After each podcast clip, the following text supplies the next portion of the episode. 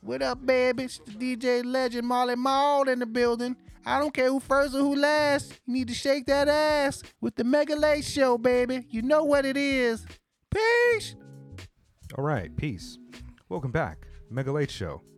I am Mega, and this is the Mega Late Show, episode number 128. The Mega Late Show is a Tokyo based hip hop art and culture podcast. Every week we drop multiple episodes, usually two, sometimes three. Uh, the you know late used to live here, and late's in Atlanta now, and sometimes he'll do phone call episodes with people from Tokyo, like we we did one with Maya a few months back, maybe like two months ago, or maybe three, and then he just didn't release it for a long time. But yeah, uh, yeah. So check that out. Um, episode 128. I've got like a really kind of rainy day chill vibe going on right now. Yep. You know, it, and it helps that the uh, the music in the background is kind of like some rainy day chill hip hop vibe, right? And uh, yeah, the musical bed for this entire episode is going to be brought to you by Ra Ra Raj. He is a producer from Melbourne, Australia, that lives in Tokyo now. He's participated in several of the Beat the Best Beat battles. He's been on the podcast before with uh, the good homie MC Buddha. And uh, his new album just dropped. It is called Good Night Sunshine. Available on all those streaming services and also places where you may purchase music, such as Bandcamp. And uh, he's also uh, featured on, I think it's called Labco Worldwide, which is an Australian, maybe Melbourne based uh, music type of group. They have a new compilation, which he is a part of. Yeah, listen to those beats come in. This is really rainy day stuff, and it's rainy as hell in Tokyo right now. Um, today, I've got maybe the best looking podcast that I've ever had assembled right now. I feel really good about that. I was hoping to get another guy in here so I wouldn't be just like the lone idiot with a bunch of smart women, but that didn't happen. So um, yeah, man. Um, we've got some people who have been on the podcast before, and also a new friend, uh, an old friend, but new to the podcast, which I'm really happy to have. Uh, so on episode 121, you will recall that we did an episode with the legendary uh, Brooklyn Terry, as well as Naomi Kawahara. That's- And Naomi's here today. Hi. Hey, welcome back. Hi, everybody. Um, I'm back. Yeah. Super happy to have your energy here today. Your new haircut looks great. Thank you. I cut by myself. Is there some what color is that in there? Is that like a Uh, it's uh, green, but almost like I don't know. It's yellow green. Yeah. Yeah. It looks tight. Thank it It looks you. it looks really good. It looks really good. Thank And it's also recently was your birthday, so happy birthday to yeah. Thank you. Last week. Yeah. Congratulations on just maintaining hmm staying alive. it's difficult for some people, but you've got it n- knocking it out the park. That's So- such a weird. Yeah, congratulating somebody for their birthday is maybe the wrong approach, right? Okay. I had a birthday party uh, last week, and that was maybe first time in my life. Uh, after I get adult. Okay. Yeah, so it's interesting because you know what? Uh, American people really like to have your own birthday party, hmm but Japanese people don't really have your own birthday party. So um, but I so Terry asked Terry asked me to no Terry recommended me to like you should you should have your own Mhm. birthday party. So yeah, okay. I did it. I organized. You know, I, I, I actually wouldn't be so interested in throwing my own birthday party either. Mm. If somebody was like, hey, yo, let's throw Mega birthday party. Mega, do you want to have a birthday party? I'd be like, sure. As long as I don't have to handle any of the logistics. Mm. Yeah, so I, I mean, I'm with right there with you. I, I can't remember the last time I had a birthday party. Maybe in my 20s. Wow, that's Yeah, a long I- time ago. Yeah, so if any of you want to throw me a birthday party next May, I'm more than willing to show up and participate. yeah, but Yeah. yeah, good. So so good to see you. Yeah. You you, you look really dope with your new hairstyle. Welcome Thank back. you. Oh, could you tell us a little bit about um, what you're doing right now with Fab Fab Five? Five five. Yeah, and also um, your contribution to Japan uh, for Black Lives. please. So um, we just had a MC battle um, as a Japan for Black Lives and Harlem event, and yeah, that was Club really Harlem. uh, yeah. Club Harlem, and it's an online streaming event, live event, and uh, that was uh, I think that's a great success. Yeah, Maya came to help me. Maya. Hello. and yeah, um, that that party. Uh, so for me, uh, look and watching MC battle in person is first time. Oh, okay. Yeah. Yo, in fact, but, but let's wait a minute. Let's talk about all that together because all of you participated in that. Let me finish introducing Ah, okay. introducing other people so you guys can just jump in and speak too. Okay, cool. So, um, yeah, you participate Fab Five Tokyo as well as Japan for Black Yes. Lives, and also uh, friend of the show, Hello. friend of the show, multiple uh, multiple episodes, including episode number sixty four is when you had your own episode, maybe Okay. like a year or two ago. Yeah. We started doing, well, no, yeah, sixty four. So yeah, Wow. yeah, that's quite a long time ago. But welcome back to the show. Thanks for having me. Maya Hatch. Uh, and what do you do, Maya, besides Japan Uh, for Black Lives? I'm a singer. Um, yeah, I guess that's what I do. Tight. But, but being a part of Japan for Black Lives has been Yep. um, really meaningful to me right now. So. Right. And yeah. and also your husband is MC Buddha, who people He recognize from the show. You you and uh, you and he uh, organized one of the Black Lives Matter marches here that took Mhm. place in Tokyo. Yes. The one on f- Saturday. Uh, Was it Saturday or the, Um, Friday? Saturday. It was the yeah, Yeah. the Okay. smaller one. Okay. Yeah. But you, you guys just organically decided to go do that yourselves. And Yes. um, so, yeah, so thank you for that. Thank That was you. really dope. Thank you for coming. I've been listening to a lot. I, I heard a, a new song that you had a couple weeks back, maybe a month back, featuring G Yamazawa, or you were featured Ah, on a G yes. Yamazawa track. yes. So you're really killing it. Really dope. Thank you. Jazz music background. Uh, Would you say that's accurate? Yes, my foundation is jazz, but soul and R and B is my You know. Tahiri Tahiri Walker. yes. I'm, I'm trying to get her on the show soon. Yeah, I and I know. was I, going to wore ask this. you. I wore this shirt just for you today. Oh, okay. Appreciate that. Yeah, Wait, that is it on the Walker wear. Yeah, there we go. Hey, Walker wear. Yeah, her, her, sister. That's her sister right here. Yeah, and I wanted to. Um, I was going to ask you to come co-host that one. So hopefully we'll see you Sure. soon. Yeah. I haven't I haven't sent her dates yet because you know things are in the air. Mhm. But uh, once I f- send her some, I'll triangulate with you and see if we can figure it out. sounds But yeah, great. thank you for joining. Thank you.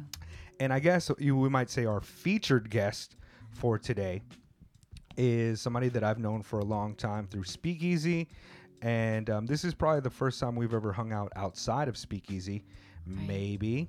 But would you please introduce yourself? I didn't ask for a superhero name or anything to see if you had like yeah. Would you please introduce yourself and let us know Hi. kind of what you do? Hi everyone, this is Ryoko. Um, I'm an English teacher based in Tokyo. I'm also an interpreter um, in the music industry. And I've been participating in the speakeasy uh, for the past, I, from the startup with Naomi. Yes. Yeah. yeah. How yeah. long has Speakeasy been going on? Like five, years? Yeah. Yeah. Five I and a feel half, like more than that. Was the first event the one in Odaiba at the no, skate park was, one? No, No, it goes No, way, way before that. way before that. That was it. The one in Omotesando Las Chicas. Yeah. That was in the basement. yeah. Oh, okay. It's like And more that than was five years ago. All night event started Oh, like 10 to 5 a.m. Okay. in the morning. Okay. Yeah, it was an all night event. Yeah. And that's how um that's where I met Naomi. yeah. And um and now I'm also um a member of the Japan for Black Lives uh with Naomi again. And with Maya, we met um through a mutual um friend person. Um and we've known each other for like five years now, I think. But it wasn't until recent that we started to really um, get to know each other on a personal level. Mm-hmm. Oh, tight. Do you you also sing as well, right? Is- I sing at home. oh, okay. Maybe at various karaoke bars around. or- Like- no. You know how they i- in Japan we call these um, people who just DJ at home otaku DJ. Oh, okay. So in that term, I'm this otaku diva. Hey, Diva. yeah, otaku diva. I've I'm- been just singing at home for the past like 30 years or so. Wow. Oh, okay. Well, um, yeah. So I wanted to kind of, since we've already had episodes with Naomi and Maya, I, I did want to kind of get to know you a little better. This is kind of our opportunity for that. Yeah. Um, and, and it's especially nice to do that amidst all the coronavirus, um, you know, imp- impediments stop, stopping us from hanging out. yeah, sometimes it'll drop out like that, and that's just because my laptop is about to explode. It was perfect Yeah. timing, though, right? yeah, it does. that. Stopping us.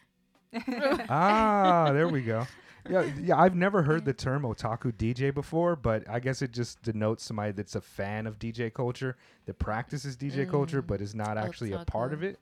Yeah. Yeah? Like, o- uh, by the way, otaku Uh-huh. taku means like a household or a home. Ah. Oh, really? I see. So I just oh, associate it with like weebs, like oh, you just like a lot of anime. oh Right. yeah, yeah, Yeah. That's like same word, but I think it's a different meaning. Okay.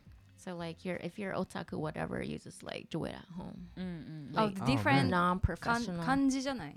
So, オタク usually we say オタク as a geek or nerd Mhm. with katakana, mm-hmm. but otaku DJ is like, like kanji. Yeah, I think oh. it ah. signifies a household. Yeah, yeah, yeah. Oh, see, ah. the more you know. okay, well, I appreciate that. And and and um, uh, what is the kind of primary function that you've been doing um, with Black Lives uh, Japan for Black Lives? Um, I have been the um, interpreter uh, th- at the uh, what's the word? Not the webinar, but the the Ah, panel like the- discussion. yeah panel Okay. discussion I've I've watched one of those. The I watched the one that featured um maybe it was the first one. A Witch was on there for Ah, that, that one. was the one. second that was the one, second yeah. one. Okay, yeah. I watched that one and I was like, oh, there's Ryoko. She's killing it with the translation. she's killing it No. it's it's a three hour and a half long Four hours. Yeah. yes. panel Yeah. session so yeah My mind was like fading away. but um, yeah, I struggled with the um the terms, the terminology, the terms, and I. Well, how I learned is it okay like if I start speaking about myself? Yeah. Oh, Yeah. I, I would actually prefer that. okay. Yeah, speak about yourself quite a bit.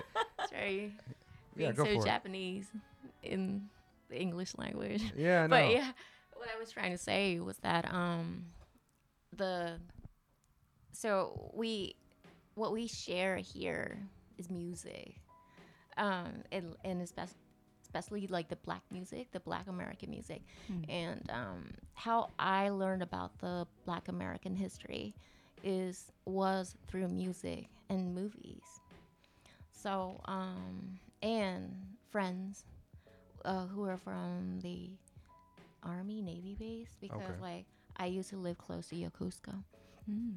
so I had friends there on base, and um, so I knew. I don't know how much I knew, but like I did know about the history and the reality, but I did not know the terms Mm. i- in English and not in Japanese, obviously. So I had a hard time translating um, them, articulating and translating them in a professional way or, you know, in a way, in a proper way. Mhm. So I'm still on my way learning. Do you mean like um like uh more like academic terms with within like the conversation or colloquial terms spoken by native speakers? I think both. Mm.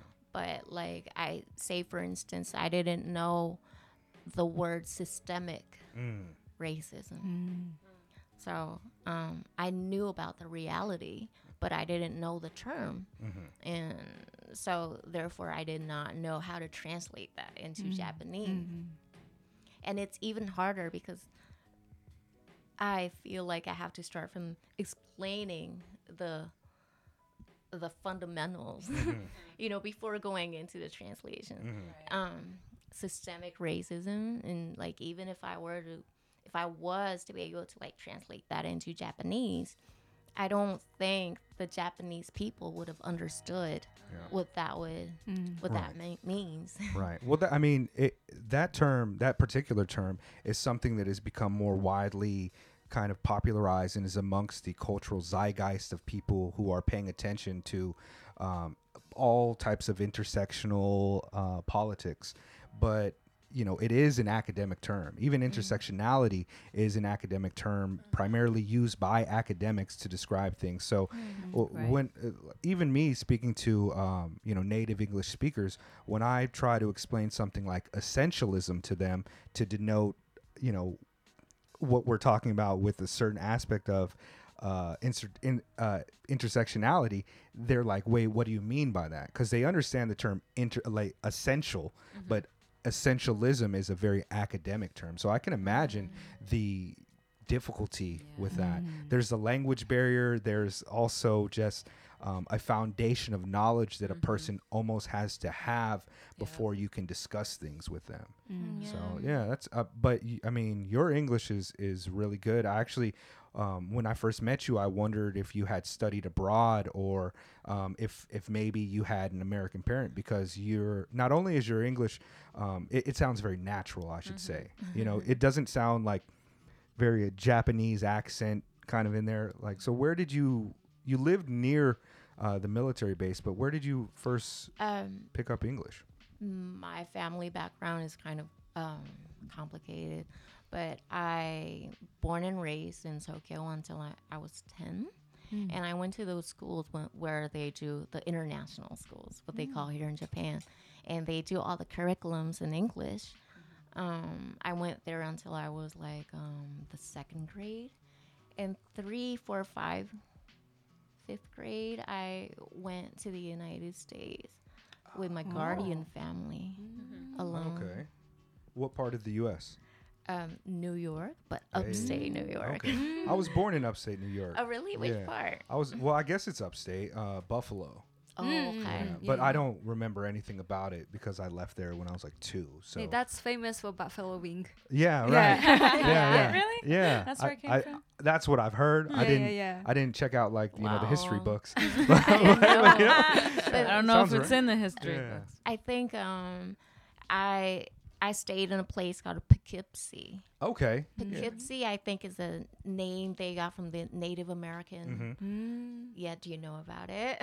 Yeah, I mean, uh, I'm not too familiar with the uh, the groups of indigenous tribes that are from there, but yeah, uh, so many of the names, especially in the in the Northeast, are Native Right. American. Milwaukee, uh, you know. So yeah, I get it. I'm Yeah. I'm uh you know my father is is a Native American, Black Native Yeah. American. So it's something that he kind of always poked me in the chest about to mm. be uh, at least aware of it. So, mm, yeah, Poughkeepsie. Right. Poughkeepsie. I, I, I, do like just saying that. Mm. Like, yeah, I'm from Poughkeepsie. Mm. Poughkeepsie. Poughkeepsie. Yeah. yeah. But it was like um, Poughkeepsie. Poughkeepsie. Few, few Asians, few, very few colored um, kids were in the school that I went to, which mm. was a public American school. Okay. Mm. It was mostly white. Mm, mm-hmm. yeah. Mm-hmm. I think majority of New York is mostly like that, right? It's more mm. of the inner city areas upstate, and yeah. stuff, right? Mm-hmm. That- So yeah, Okay. Mm. How was that's got to be some interesting culture shock. it was. Yeah. I stayed with um, a Southern Way family, and I went to church with them every Sunday morning and night, and on Wednesdays. Mm. And you know, I would sing songs, the the kumbaya. Yeah. Yeah, yeah. you know the, the Hit that shit, songs my that, like, kumbaya. my lord. What? Yeah. the Are songs you are you Christian now? No. Okay. I'm not. Didn't work on you. Got it. They Esca- didn't get escaped the grasp. Uh, yeah, good. No, I respect. I have. Yeah, I respect Jesus. I mean, if I met him, I'd dap him up. That's my homie too. But like, you know, I'm not following his practices. Right. Yeah, but yeah, that's a homie. Yeah, that's homie. That's interesting. So Oh. that was that was my um, but that was in '86. Wow. So it was on the radio that like I was I would be start listening to it was on the radio. M- my first encounter with um my personal music ex- experience. My mom would be listening to a lot of like um uh South American Latin music to jazz. She she was like she was a singer herself and she was like you should listen to Sarah Vaughan.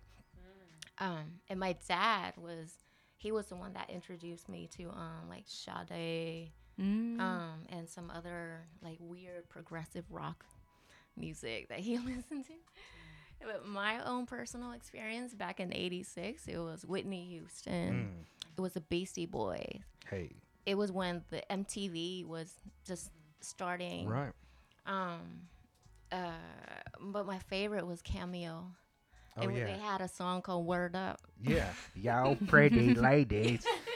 Yo, that's actually the jam. We should probably take a musical break right now to listen to that. Yeah. I, I won't do it, but I, after we're done recording, I'll put that on and we can all jam. It's a it's a jam. Like everything that Cameo is. touched was a jam.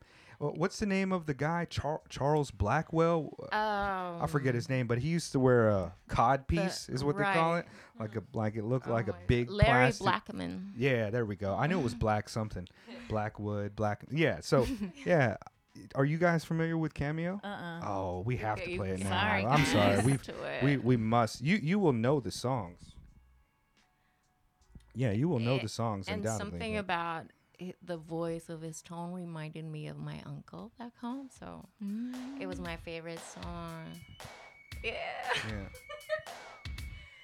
This Oh, this is he doesn't have the cod piece on, but that's him in the middle. Okay. So it was on the radio, so I had no idea what he looked like and who Mm. these people were. Yeah. Yeah, I mean, I had uh, older sisters and brother-in-law, so this was this was jam.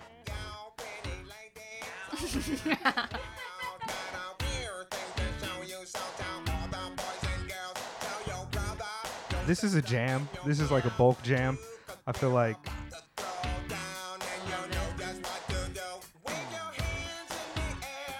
I like that we took a break for this. I like I like this song.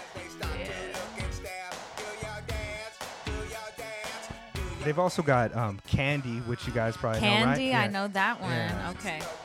Or no. Here we go. Just play a minute of it. Hey. Yeah. I love this one. You gotta play this like riding around in IROC-Z, like yeah. jams. Okay, so that's kind of your introduction to to music, not just American music, but to music. So Right. your your first experiences were not with any Japanese music at all. It was Um, yeah, I did hear them like on TV, but it just, it just, um, I don't know. I just didn't catch on to it. didn't speak to you. Okay, Yeah. yeah, this is a jam too. Uh, I've got to stop playing. Uh, yeah, yeah, just so we can get back to the to the conversation here. Let me put some more rah rah raj. All right, but okay. And then, so when do you leave the United States, come back to Japan? So I left, I think, right before entering the the end of fifth grade, Okay. 11, 12, something like that. And then when I came back home, I went to um, the Japanese, public Japanese junior high and high school. So that was my first experience in like doing all the curriculums in Japanese. And that was where I think my first time academically um, be trained to write, read, and like do everything in Japanese. Ah, I see. it's interesting. yeah, I didn't know that. Yeah. Yeah, because see, see, I, I think it wasn't for that, I wouldn't be able to um, become an interpreter because you have to do well in Japanese as well. I see. you have to do well in Japanese to interpret. You uh, also worked in the music industry for quite a Um, while. Was that interpretive, uh, interpretive, interpretative work? Yeah, it's Interpretive? Uh, interpretive just reminds No? me of like dancing, interpretive dance, Oh, like where you try to interpret something. ah, But it, like when you are doing translations, maybe it's interpretative. yeah, I because you're right. I don't you're know. right. I don't know. Yeah. Because when what I well, there's a few things that like I do is um when say artists come to Japan and they do interviews with the editorials, they would speak about themselves, and I would be the one in the middle doing the um, interpretation. I would rather use the word interpretation because you have to. It's not translation. Right. It's a Mm. bit difference, Right, bit of a difference there, you know. Mhm. So um, you have to. It has to be more about the character of the artist that you want to interpret. Right. It's not like a one to one, like this word gets translated in Japanese, that word. you- Right. Okay. It will be awkward if I had done that, like in that occasion. Mm. Were you doing this with like artists that I would know, maybe? Hip oh hop yeah, guys? Or yeah. Tell, tell me, Many. tell me some of the people.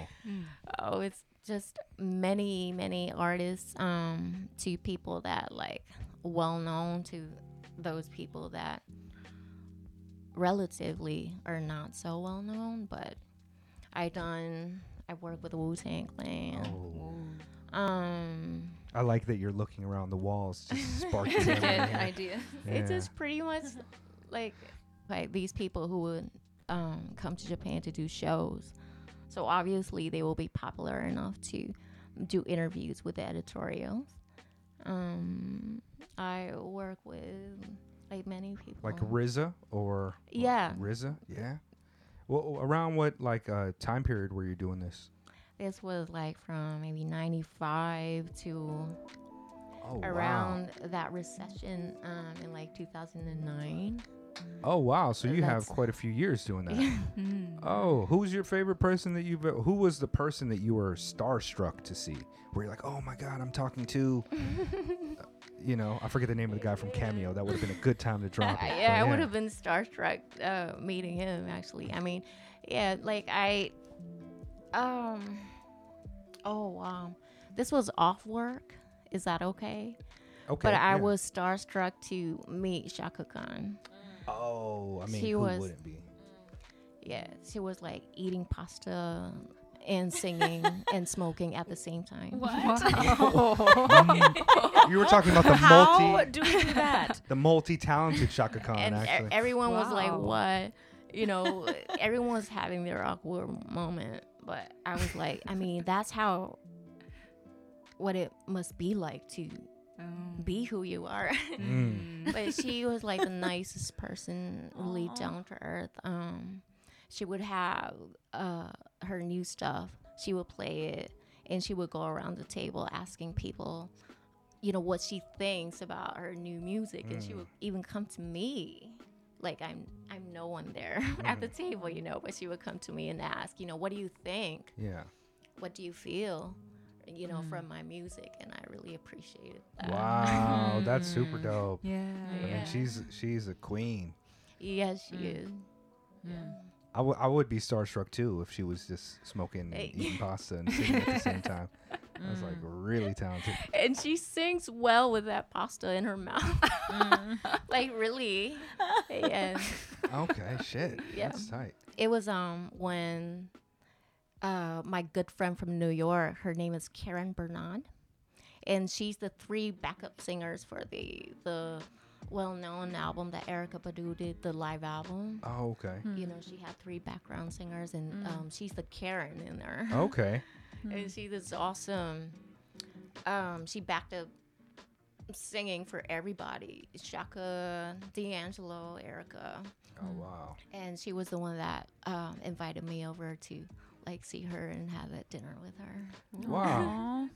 That was really sweet. She fed me actually. Like we were all in her room and she didn't eat. We just met, but she was like, "What would you like to eat?" And she fed me and fed everyone in the room. And she was just this wonderful, awesome ball of energy. It's so mm, good Yeah. to hear that. You know, like sometimes you hear about like mm. a diva or somebody that's mm. famous being an Yeah. asshole. It's so refreshing when you meet somebody that you just really appreciate and they turn out to be like a regular, good hearted Right. human.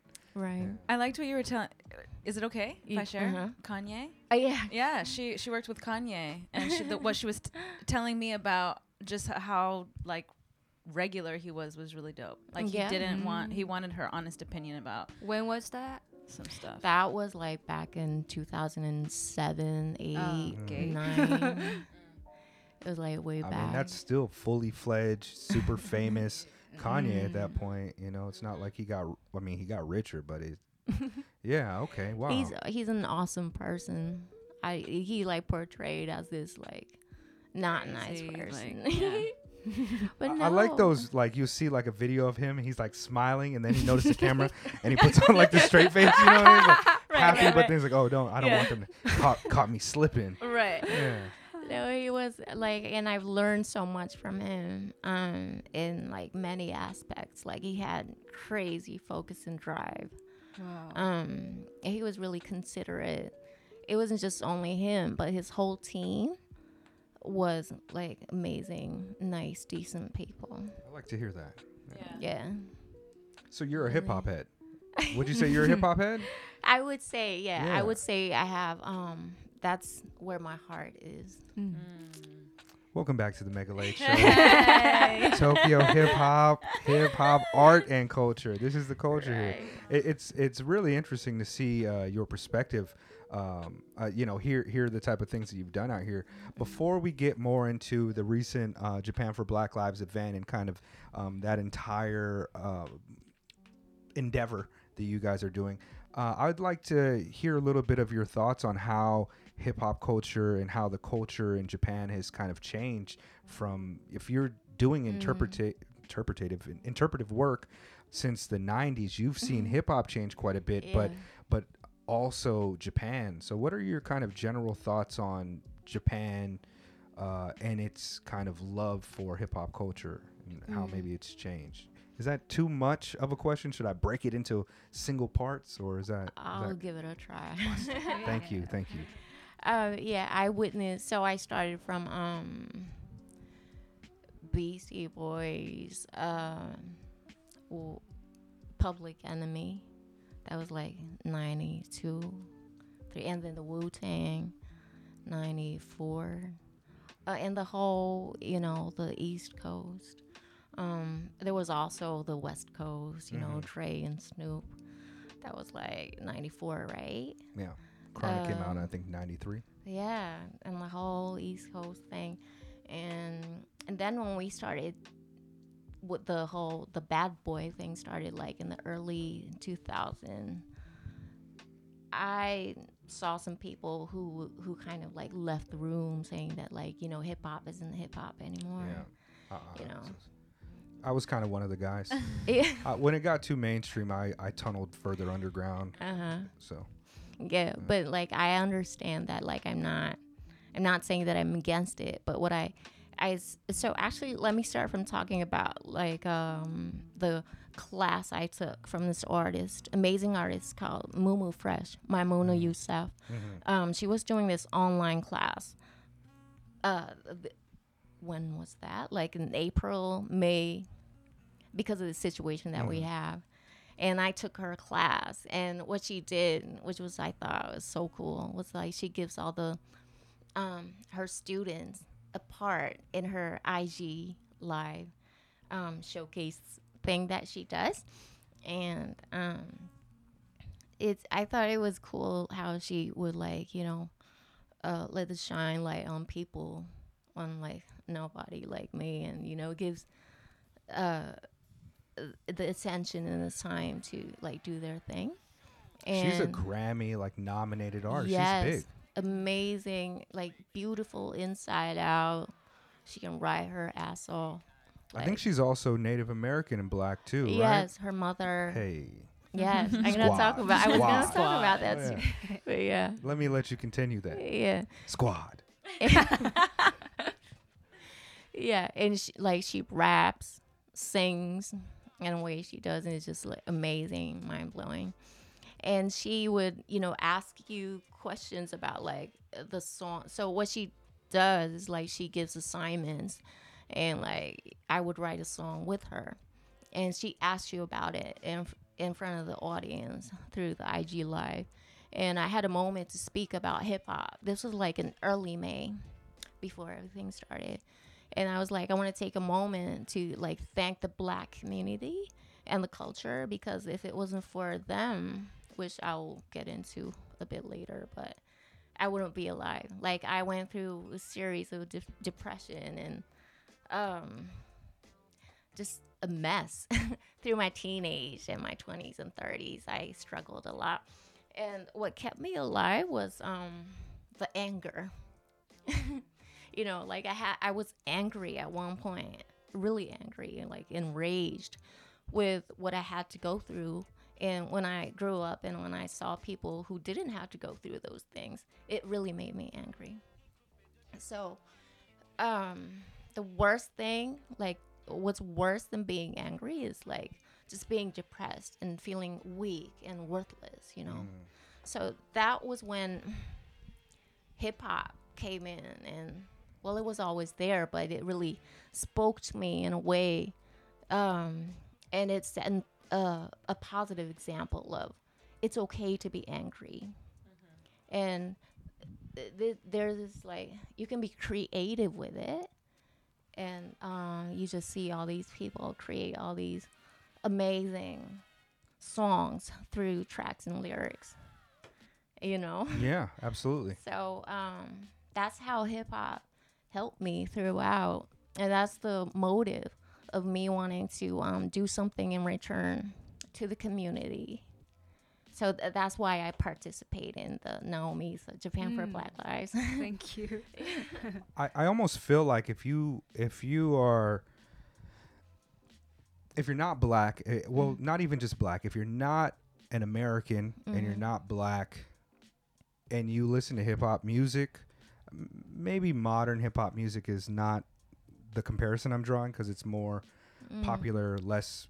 Some topics are not as Yeah. pronounced as it used to be, but from your era, I almost feel like if you listened to hip hop music and you didn't get that, you weren't getting hip hop music at all. Mm. And I think that one of the powerful things about hip hop music is its ability to s- transcend um, borders and, Right. and these lines of separation and create in, inclusive experiences. And one of the things I think speaks most to people is the fact that they, f- a lot of people feel isolated. They feel like outsiders. They feel like they're not a part of the the kind of naturally occurring communities that they grow up in.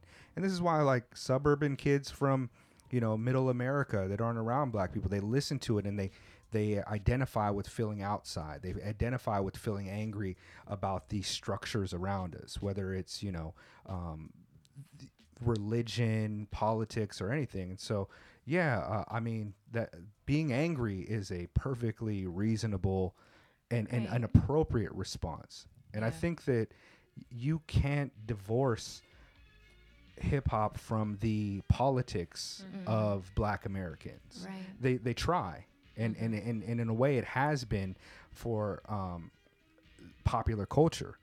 But i mean at its roots hip hop Right. speaks specifically to that. And unlike m- most genres uh, hip hop is the most political genre and is also the most intellectually dense. Not talking about music theory but i'm talking about the range of emotion that can be expressed and ideas that can be expressed through hip hop. So Mm. I, I I love to hear these stories that just you know it's, it's weird to me that Japan it has its own hip hop culture and people mm-hmm. appreciate it. And some people gravitate to hip hop culture for the things that are the face of hip hop culture. You mm. know the fun the mm-hmm. fashion the mm-hmm. kind of upbeat sound and the energy and they miss the important aspects of its kind of genesis the political conditions and what is important to me about what you guys are doing with Japan for Black Lives is that has become the forefront of what what you guys are doing. Mm-hmm. Like mm-hmm. you, you, you got to point at some of these people out here who love hip hop culture but mm-hmm. don't understand why or why they should care about black Right. people's experiences here and what's going on in the United States. Mm. And that was a long-winded way for me to kind of say hip hop's great, but also um, to bring us into the conversation about uh, Japan for Black Lives. Yeah. And m- maybe before, if for people that didn't listen to uh, the previous episode with uh, Naomi and Terry, would you mind giving us kind of a rundown of what Japan for Black Lives is, what you're doing? Anybody feel free to jump in and get busy with that. I know, I know Ryoko has like notes and shit. So like, but she brought, I don't know, I don't know what's in there, but it, it's a binder. So I don't know. Like, yeah, please, please just let the listeners know um, why and where you guys coming from or whatever. Naomi should speak. Yeah, on it, okay. The founder. Okay. so Founder. I have to think about in Japanese first and translate in my mind. So yeah.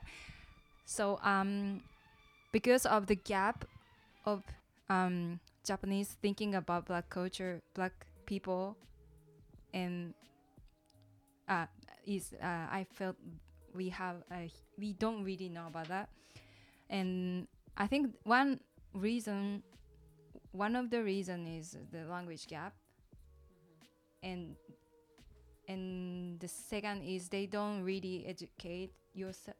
Yourself and they don't even know um, that education is uh, important. Mhm.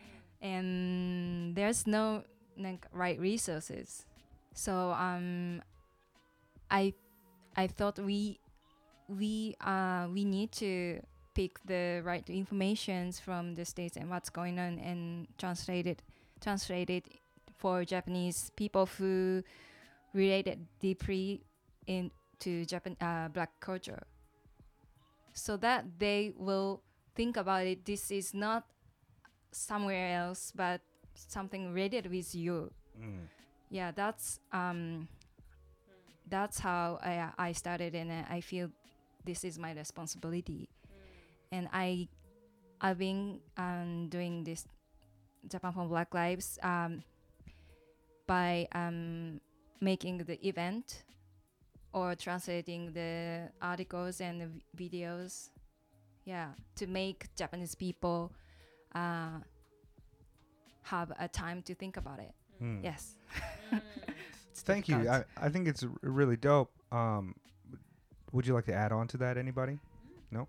So, so the approach is not just uh, regarding kind of the systemic violence against black people in the United States, but it's also an educational component that makes them aware of the contributions uh, of black people to cultures that they're participating in. So you guys are also being like, hey, by the way, rock music was invented by black people, Mm. blues, and this is where it comes from. So Mm. there's a there's a a social a socially conscious component, but also just an educational component about culture yeah, Yeah. that happens there. Mm-hmm. Okay.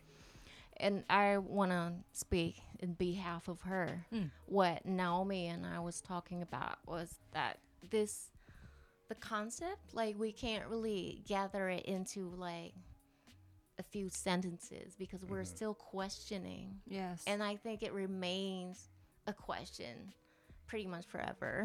Mm. you know, so we're going to constantly try to figure out what I think will be growing along with the changes that's going to be made, yeah you know, with the It- whole thing, right? it's right? interest long steps so uh, once you get uh, you get this point but next is yeah you have to think about the next step so yeah Mm. it's really difficult and um, our followers uh, understanding level is different so we constantly getting the questions the same questions about like cultural appropriation or something like that Mm. so yeah we we want sometimes we want to say uh, uh again i kind of tired to explain Right. these same things Mhm. again and again but we have to continue it Yeah. Right.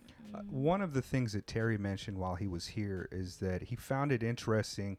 Maybe, maybe this is the the wrong way he phrased it, but what I got from it was that a lot of people who were tuned in Mm-hmm. were expecting like uh, some finality. Right. Like, okay, Mm. like we did it. Now that Mhm. we know the problem's solved, right? But of course, i it's not, and this is not something that Mm. will probably even be solved within our lifetimes. It's Right. it's a continuous kind Mhm. of project that you're Mm. going to get that same question Mhm. over and over and Mhm. over again. But um, your willingness to do the Mm. work and, and to try to present it uh, Mhm. is tremendously useful, Mm. uh, especially out here in Japan. You know, hip hop culture being so global, people love the culture.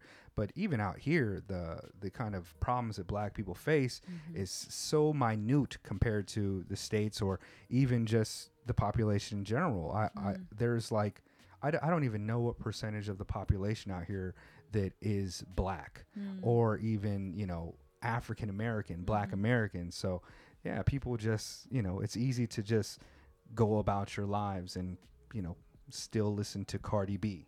Mm. Mm. Mhm. Mhm. Yeah. So yeah, it's just a lot of work, right? Yeah, because we had to first think, um, like say we get these questions, why do are there like yellow, white, and black in the United States? And we have to start from there because like Japan is a mono culture, mono racial country. And when you're born with it, or it's just been there forever, you just don't realize. And I think it's part of our privilege. Like privilege is something that like you don't realize. Mm. You know, like um, say for instance, uh, maybe I'll talk about myself, but um, I grew up with a very complicated family background, and I str- still struggle with uh, thinking about, you know, why did my mom do that? Why did my dad do that? I struggle from the things from the past. Um, and I feel like when I look at people, they have their parents together and they don't have to worry about their parents. Um, to me, that's like a tax waived off. You know, your privilege. Yeah, right. You went to, you were able to go to college. Like your parents had enough money to send you to college. That's a privilege, but you don't think about it because it's just so, um, so there from the beginning. Mm. You know. Yeah, absolutely, absolutely. A- a- And that's the thing about it is there are just varying degrees of privilege in the way that you interact with systems of oppression, whether they are active or reactive systems. So yeah, I, I totally get it. You know, I'm Yeah. I'm a, a, a, a able-bodied heterosexual, you know, f- Mm. like average height Mm-hmm. you know guy with you know 2020 vision like there's Mm. there's a whole spectrum of difference between people's experiences so Mm. yeah, Right. totally get it But yeah, I think that's something that's really important that Japan for Black Lives is doing is trying to help uh, the Japanese community understand their privilege. They call it tokken, right, in Yeah. Japanese. But it's To- something that token tokken. Yeah. But like because, um, as Yoko was saying, it's a um, you know m- majority um, Japanese uh, population. It's like they don't they never had to think about. Well, I could be killed today. Um, I might not make it home. Like that's Mm. n- that's not a question that they have um, or a concern that they have. So, getting them to think about um, their privilege um, is super important. But again, going back to um, what you guys were talking about a second ago, like um, there was this uh, quote that I saw. Um, I follow this um, Instagram account called uh, No White Saviors, and they put up this thing um, that said, "You don't love Black culture; you feel entitled to it." And I think a lot of Japanese people feel entitled to, um, you know, Black music as a Mm. product, like you guys were Mm. talking about last Mm. time with Terry.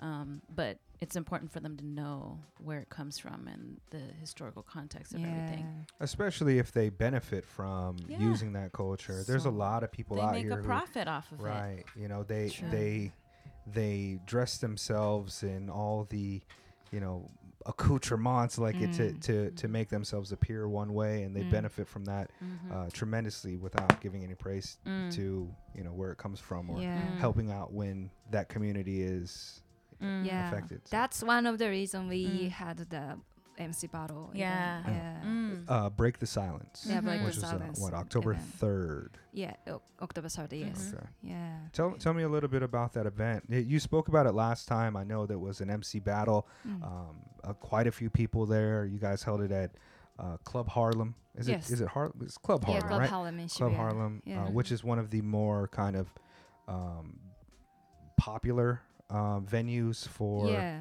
Yeah. black music, Yeah, so to the speak. name you know, is Harlem. right, Yeah. exactly. yeah. Yeah, and and and you know they were criticized for not speaking out while also benefiting so much from Mm. Right. this segment of the culture. The the Mhm. the club plays Billboard top 40 rap type of hits Mm. and you know it, it it's it's for all intents and purposes it's a black music club and so Mhm. it was important for them to step up and yeah. and you know help out or Yeah. bring awareness. So yeah. please, Mm. how was the event? So the event was uh, really successful, and um, there's not only the showcases, but also I really loved how uh, Terry and Zeebra was talking about Mhm. about what's going on in the states. Uh, when I was seeing Zeebra was talking, ab- uh, Zeebra was translating while Telly was talking about how um, American prison system is corrupted, which is you never seen in Japanese on Japanese TV. So Mhm. I at that time I felt like we we can we are doing something meaningful. Yeah. Yeah, that's a bit uh, touching. Ah, dope. yeah. Mm. And, and and for people that don't know, Zeebra is one of the more uh, popular and well-known uh, yeah, hip-hop especially artists in my Japan. age. Mhm. Yeah, He, he's everybody been knows. he's Mm. been uh, you know participating in and working within hip hop culture since the Mhm. mid '90s, early '90s, Mm, right? mm. Mm-hmm. So He's like one of the pioneers of Yeah. Yeah. uh, Japanese hip hop, I would say. isn't he also the founder of um, Rep, the Yes, radio is. station, and and Mhm. also um, The bar, bar, in, mhm. in Shibuya? the hip hop Mm. I- bar. I've never spoken to him, but Mm. um, you know, I heard Mm. about him before I moved here. Mhm. Yeah. And he's the one that's responsible for this big um, movement. Yeah. Uh, like you see kids now, like out Mhm. in the streets doing ciphers. Mhm. Mhm. Yeah. Like, uh, I think he's the one that created the whole Yeah. scene. Mm. Yeah, he's a, an incredible guy. I recently found out that his like grandfather owned the Empire State Building at one point.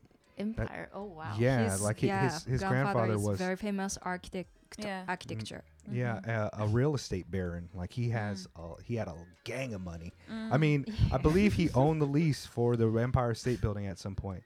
So shout out to that. Mm. Like, can you imagine? It's like, oh yeah, Grandpa owned that that building, the big one. Yeah.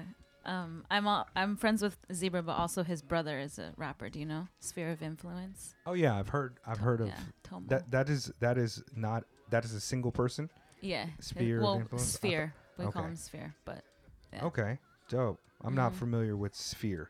he's also really dope. Okay. Yeah, Tomo.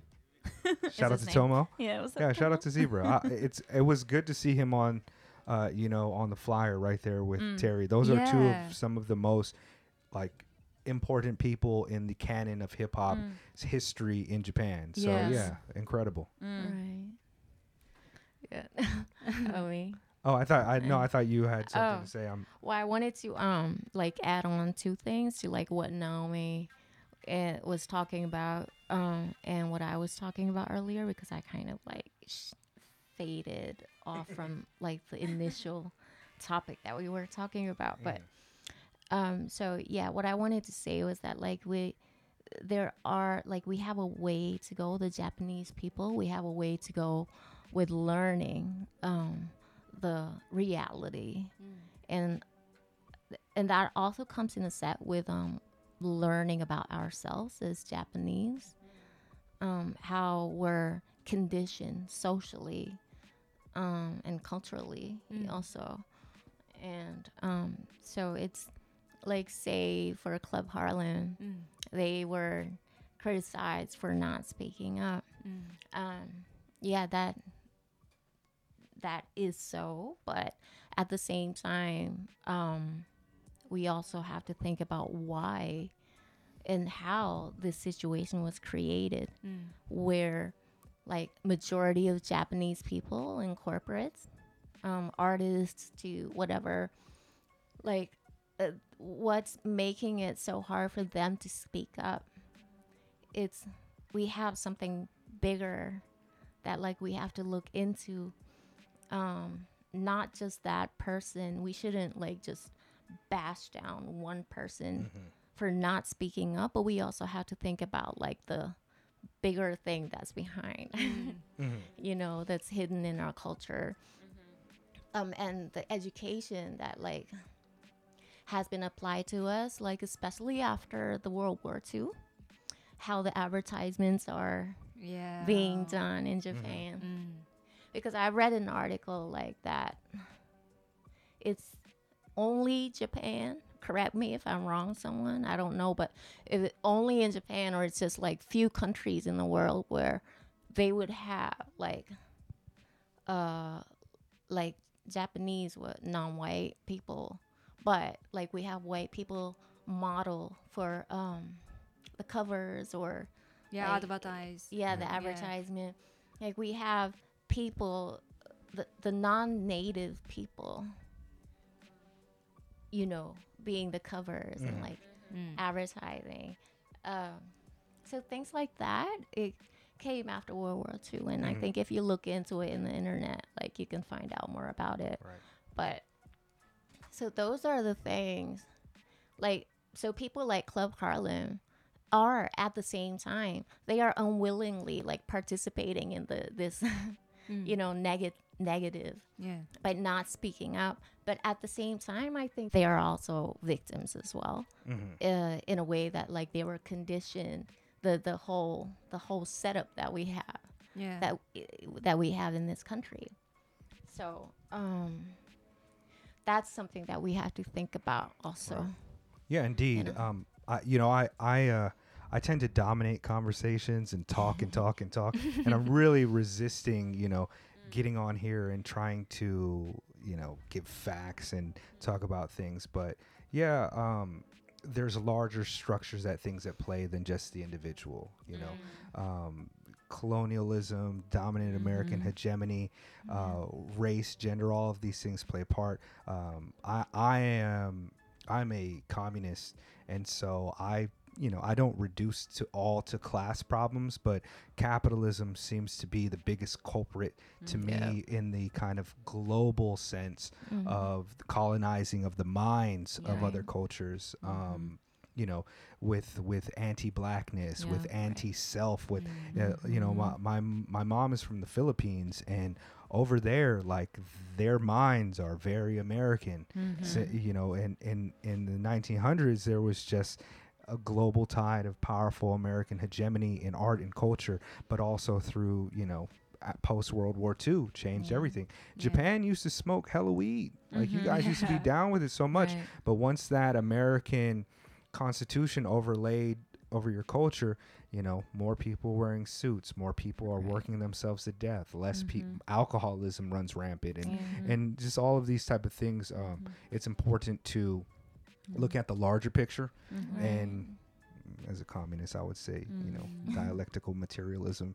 Mhm. But I won't get into that. Mm. but that's so true and the Mhm. problem is is that like we including me um the japanese people are so unaware of it Mhm. like the thing with the privilege it comes in set with Mm. it masks itself Mhm. as privilege Right.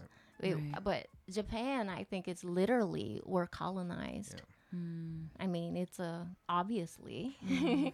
you, You, know, know, I think I think in general most people around the world don't recognize things such as privilege, but Japan is such a peculiar case because it is it is one of the largest economies in the world and it, it- you know there's a lot of cultural exports that are becoming more popular in Mhm. Japan, Mm. but it also is a homogenous and insular country that has you know centuries of not being you know uh, imperialists didn't come here and change the culture so it's very much rooted in this very uh, modern and postmodern Mm-hmm. uh, global capitalist society with its other foot you know nine uh, 1300 years back at the invention of the kodo you know it's like so it, it, it's it's an interesting case study the way that um, society has changed so rapidly for the Japanese people Mm. since World War II. I mean, the Mhm. whole world has changed, but uh, Japan has to deal with it in ways that are different than other countries Yeah. by virtue of just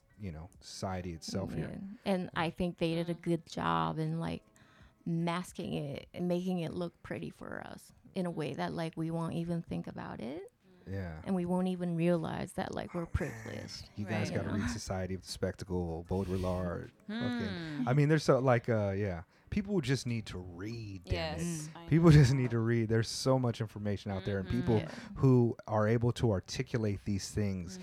and and the back uh, and the people who did a good job at articulating it a lot of that the work that's being done now is off of their backs and and for Mm. finer understandings of things like Mm. intersectionality like Mm. before that term was there there was interlocking oppression you know and it Mm. started by black Mm-hmm. women discussing you know how gender class and race played Mhm. into their you know and and i'm quite critical of some interpretations of race reductionism and Mm. so uh you know, it's an interesting time to have these type of discussions because especially from my perspective, I'm not always on the side of the hashtags. Like for the Black Lives Matter marches, I was somewhat critical of those because we see how quickly that energy dissolved into just PR politics Yeah. and how Mm. corporations co-opted that movement to, and Mhm. we champion it without any Mhm. actual social change happening. It's because Performative yeah, activism. e- Mm. exactly. Mhm. And um,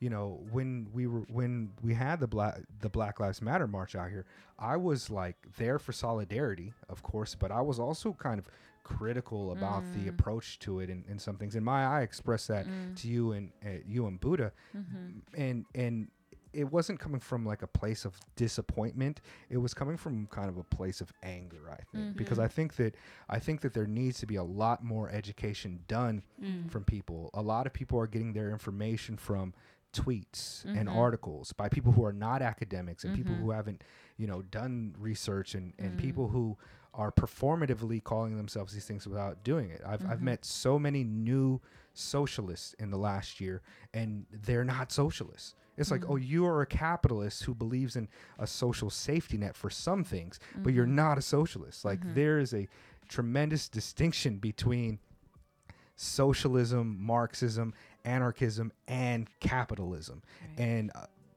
that kind of secret ideology that people are working off of they don't acknowledge their privilege they don't acknowledge the systems that they're contributing to Mm. so when puff daddy says puff daddy diddy is it just diddy now P. Diddy, or is it Diddy? I, I thought he dropped the, the P. All right, Oh so my God. so Diddy starts this, you know, all uh, party of black, you know, black political party, and it's just like, yo, like, w- what are you doing? Like, Hmm. this this is somebody who's angry and wants to express something and wants to change things, but obviously hasn't really looked into politics any deeper than the dominant things that they allow us to think of. This two party system to him is still very real.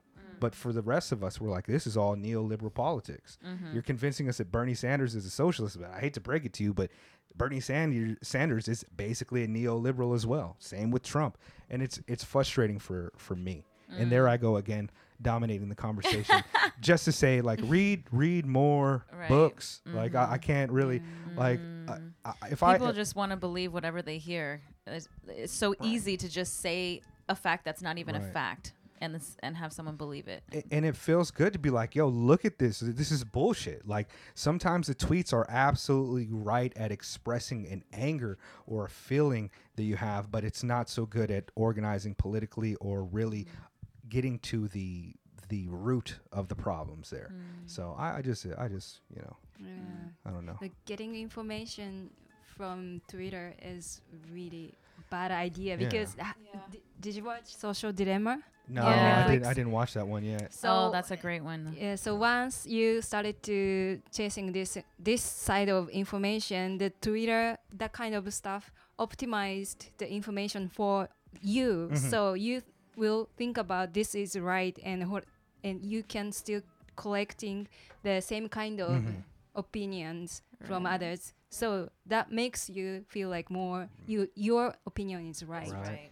Yeah. Yeah, those algorithms are. I I uh, I have I tend to try to avoid those things. I like I I- I will read most of the books I read are coming academic peer reviewed sites. I, I won't even look to the New Yorker for for some shit. You know, like Mhm. I think that uh, like I used to be God body. I used to be a five percenter nation of the gods in the earth. And one of the things that was first bestowed to me was like, don't just read the books, read who wrote the books. And then once you read who wrote the books, read into their ideology, read into what they actually think.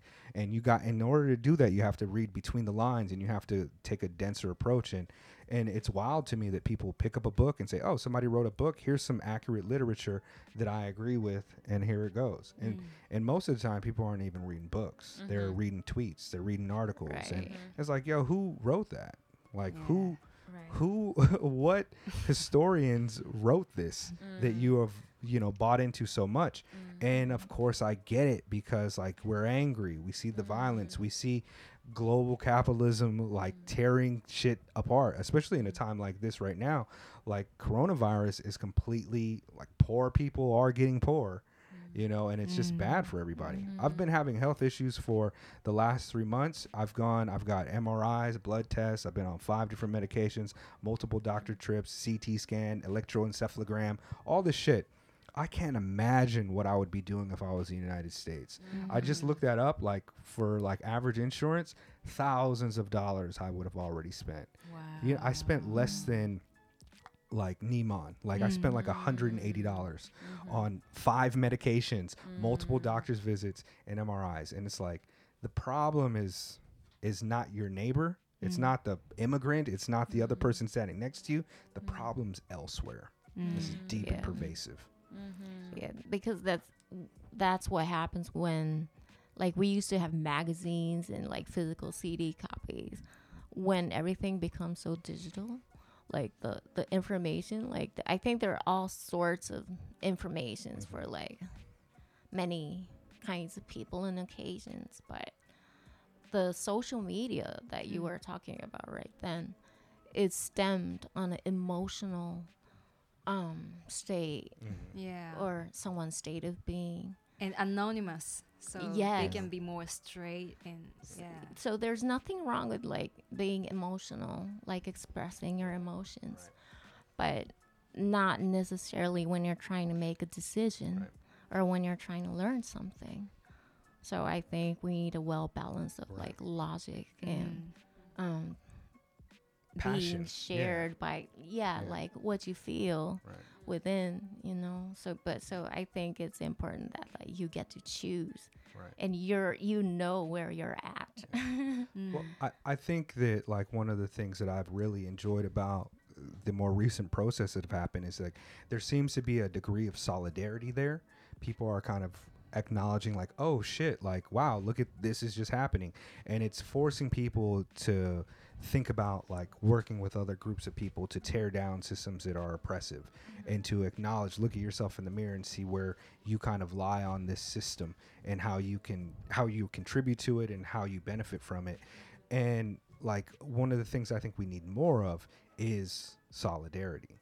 And so mm-hmm. sometimes the intersectional politics where you point out like ah you're you're you're doing you're you've got so much fucking privilege and I don't and and mm. so you're you're part of the problem. Like that doesn't lead mm. to a Yeah. unified political Exactly. movement. Mm. And so I I'm never I, I see I see Japanese cats out here. I'm like this dude is a fucking buster. Like wow he really has the whole costume on but he probably never spoke to black people and shit. So that's like some real wild shit to me. And I want to be like yo trash. Like, mm-hmm. let me help you figure it out. But it's useless for me to single him out as an enemy of, you know, mm. m- m- a- as an enemy of the culture or as somebody who's benefiting. Instead, I should be doing what you are trying to do and mm. educate them because not everybody even has that foundational idea. Like, exactly. you know, I mean, mm. 20 years ago, I was watching the Chappelle, uh, the the Chappelle uh, stand up, "Killin' Them Softly," and he was joking about how white people were just finding out about police violence. Like, oh my God, they're beating black people like hotcakes. You know, it's like, yeah, people just don't have this shared experience. So, Right. Or And what's uh, the another thing that's so dangerous about like I think it's okay to like feel the emotion. I mean, it's I think it's necessary actually to like feel their emotions and struggles. But if we just like strive on with um like if we strive on with like just emotions, we're gonna wear ourselves out and it won't be sustainable. So it's not a trend. Like it's a marathon that we have to run a long, long way. indeed, It's a marathon. yeah, Yeah. indeed, indeed. Yeah, So it's y- lifelong work. You mm-hmm. can't like emotionally Right. roller coaster yourself, like mm-hmm. going up and down and mm-hmm. wearing yourself out. Mm. You very, have to very find a few way things to, in life are just like so immediate that it's just like Yeah. it happens and you're good with it. It's like it's mm, Right. a constant process. I think we're like so obsessed with convenience and like things getting like that goes back to what you were saying about trying to, you know, solve solve racism right now in this one conversation. You know, it's it's a lifelong process, and it's I think for me what I've learned so much is like um, it's uh, me being half white, like for my entire life, I kind of denied the the whiteness, but now I'm realizing, wow, that actually was contributing to the oppression of Black people and the um, uh, the continuation of the oppression that they've been facing. So, for me, it's like my my whole life is now dedicated to how can I become a better like half white person, like Mm. instead of I mean, I, I can become a better person. So what is it that um, that I do on a daily basis that contributes to, Yeah. you know, um, so complex, supremacy. right? Like, uh, Mhm. I, I remember one time uh, my nephew was like, "Yo, there's a handicapped person, so like I should go out." He's like, "I should go out of my way to open the door for that handicapped person," and I was like, "Yeah, sure, you could do that, or you could just treat them like any other person and let them open the door for themselves if they want to." Uh, you know, if if a person looks like they need help, then help. But you going out of your way to help somebody who is differently abled is punctuating the fact that you see them as differently abled instead of Hmm. contributing to things that actually help Exactly. them. Yes. And so it's a well-intentioned idea to be like, I don't see color. You know what I mean? It's a, it's a mm-hmm. well-intentioned idea to be like, I, I want to judge people on the merit of their character and their actions. Mm-hmm. But there's a there's a subtle level of violence there. Mm-hmm. And I don't mean like punching people in the face violence. I just mean there's a subtle level there that is not really in solidarity for the ideas that you think you have. Because mm. being complacent on that idea is allowing certain oppressive aspects of of those um, of that idea to to remain in place. So you got to mm. do a little bit more than be against racism. You know, mm-hmm. you have to be a little. You, I hate to bring up Abraham Kendi, but anti-racism is more effective than mm. being against racism. You have to mm. actively try to take Right. to remove power from racism Yes. instead of saying I'm not racist. So, Mhm. word. Mm-hmm. Um, this is this is w- the conversation goes on a little longer than I usually allow the episodes to go. Um, oh, is there anything else that you'd like to to punctuate about uh, Japan for Black Lives? Is there any n- upcoming event or something that you have planned Uh, uh, in the future that we could share really quick? So uh, Teddy is planning the next um, panel discussion. It's gonna be maybe in December, maybe in December. Sometime. December 13th, I thought it was. Yeah, yeah, maybe. There, there. No, I like that. Just drop it. Yeah. yeah. So um, we're now uh, offering some some panelists.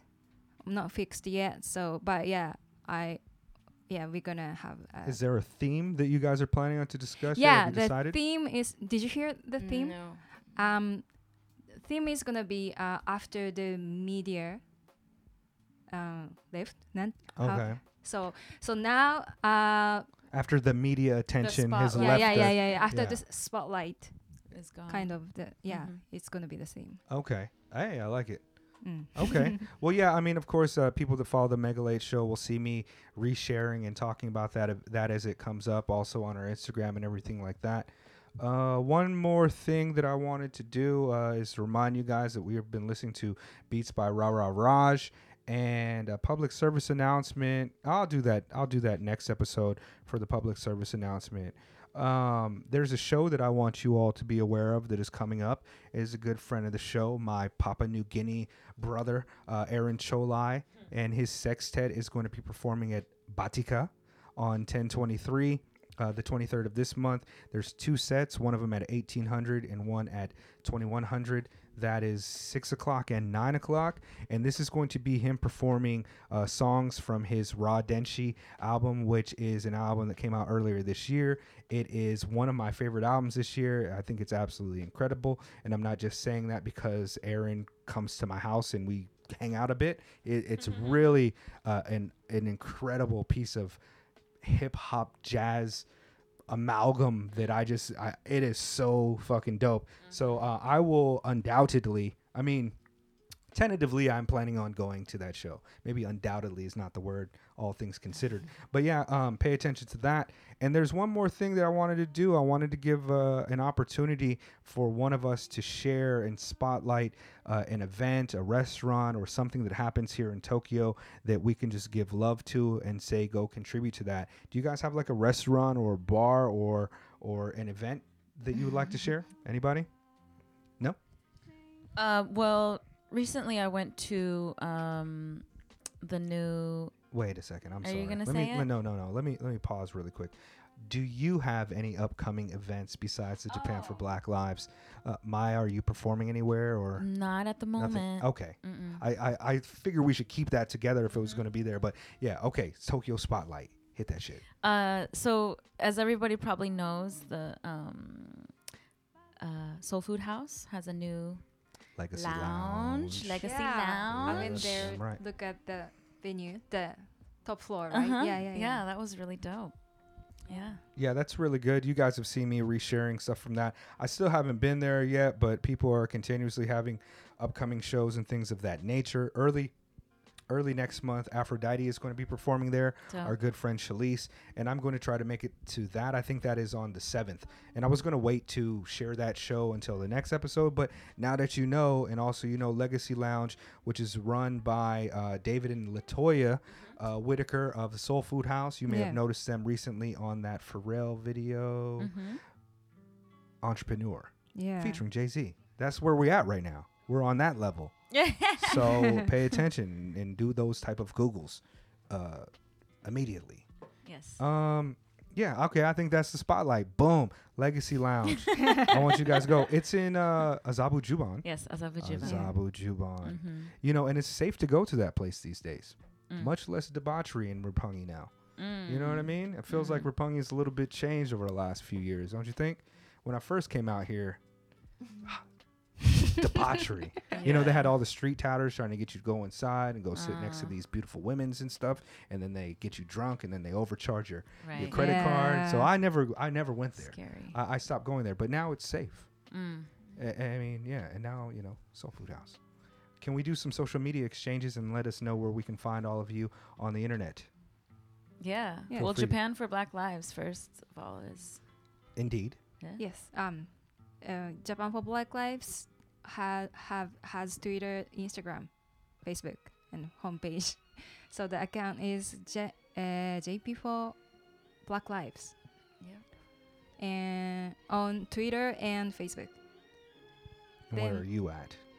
Oh, Do you want to share your personal? yeah, my personal uh, Five Five Tokyo Instagram is Five Five Tokyo. Uh, I mean, I'm gonna put all the links in the descriptions, but yeah.